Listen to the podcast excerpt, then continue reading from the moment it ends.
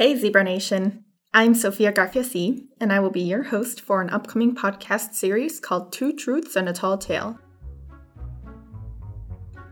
But before I get into what this podcast is all about, let's play a quick game. I'm going to tell you three things about myself. Two of these statements will be true, and one will be a lie, or a tall tale. Let's see if you can guess which is the lie. Easy? Not always.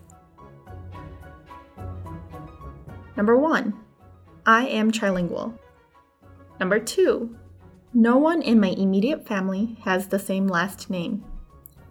And number three, I once guessed lottery numbers as they were being announced on TV.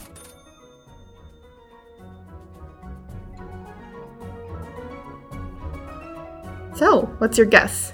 Which of these three statements is my tall tale? I'll reveal the answer in a future episode to keep you on your toes.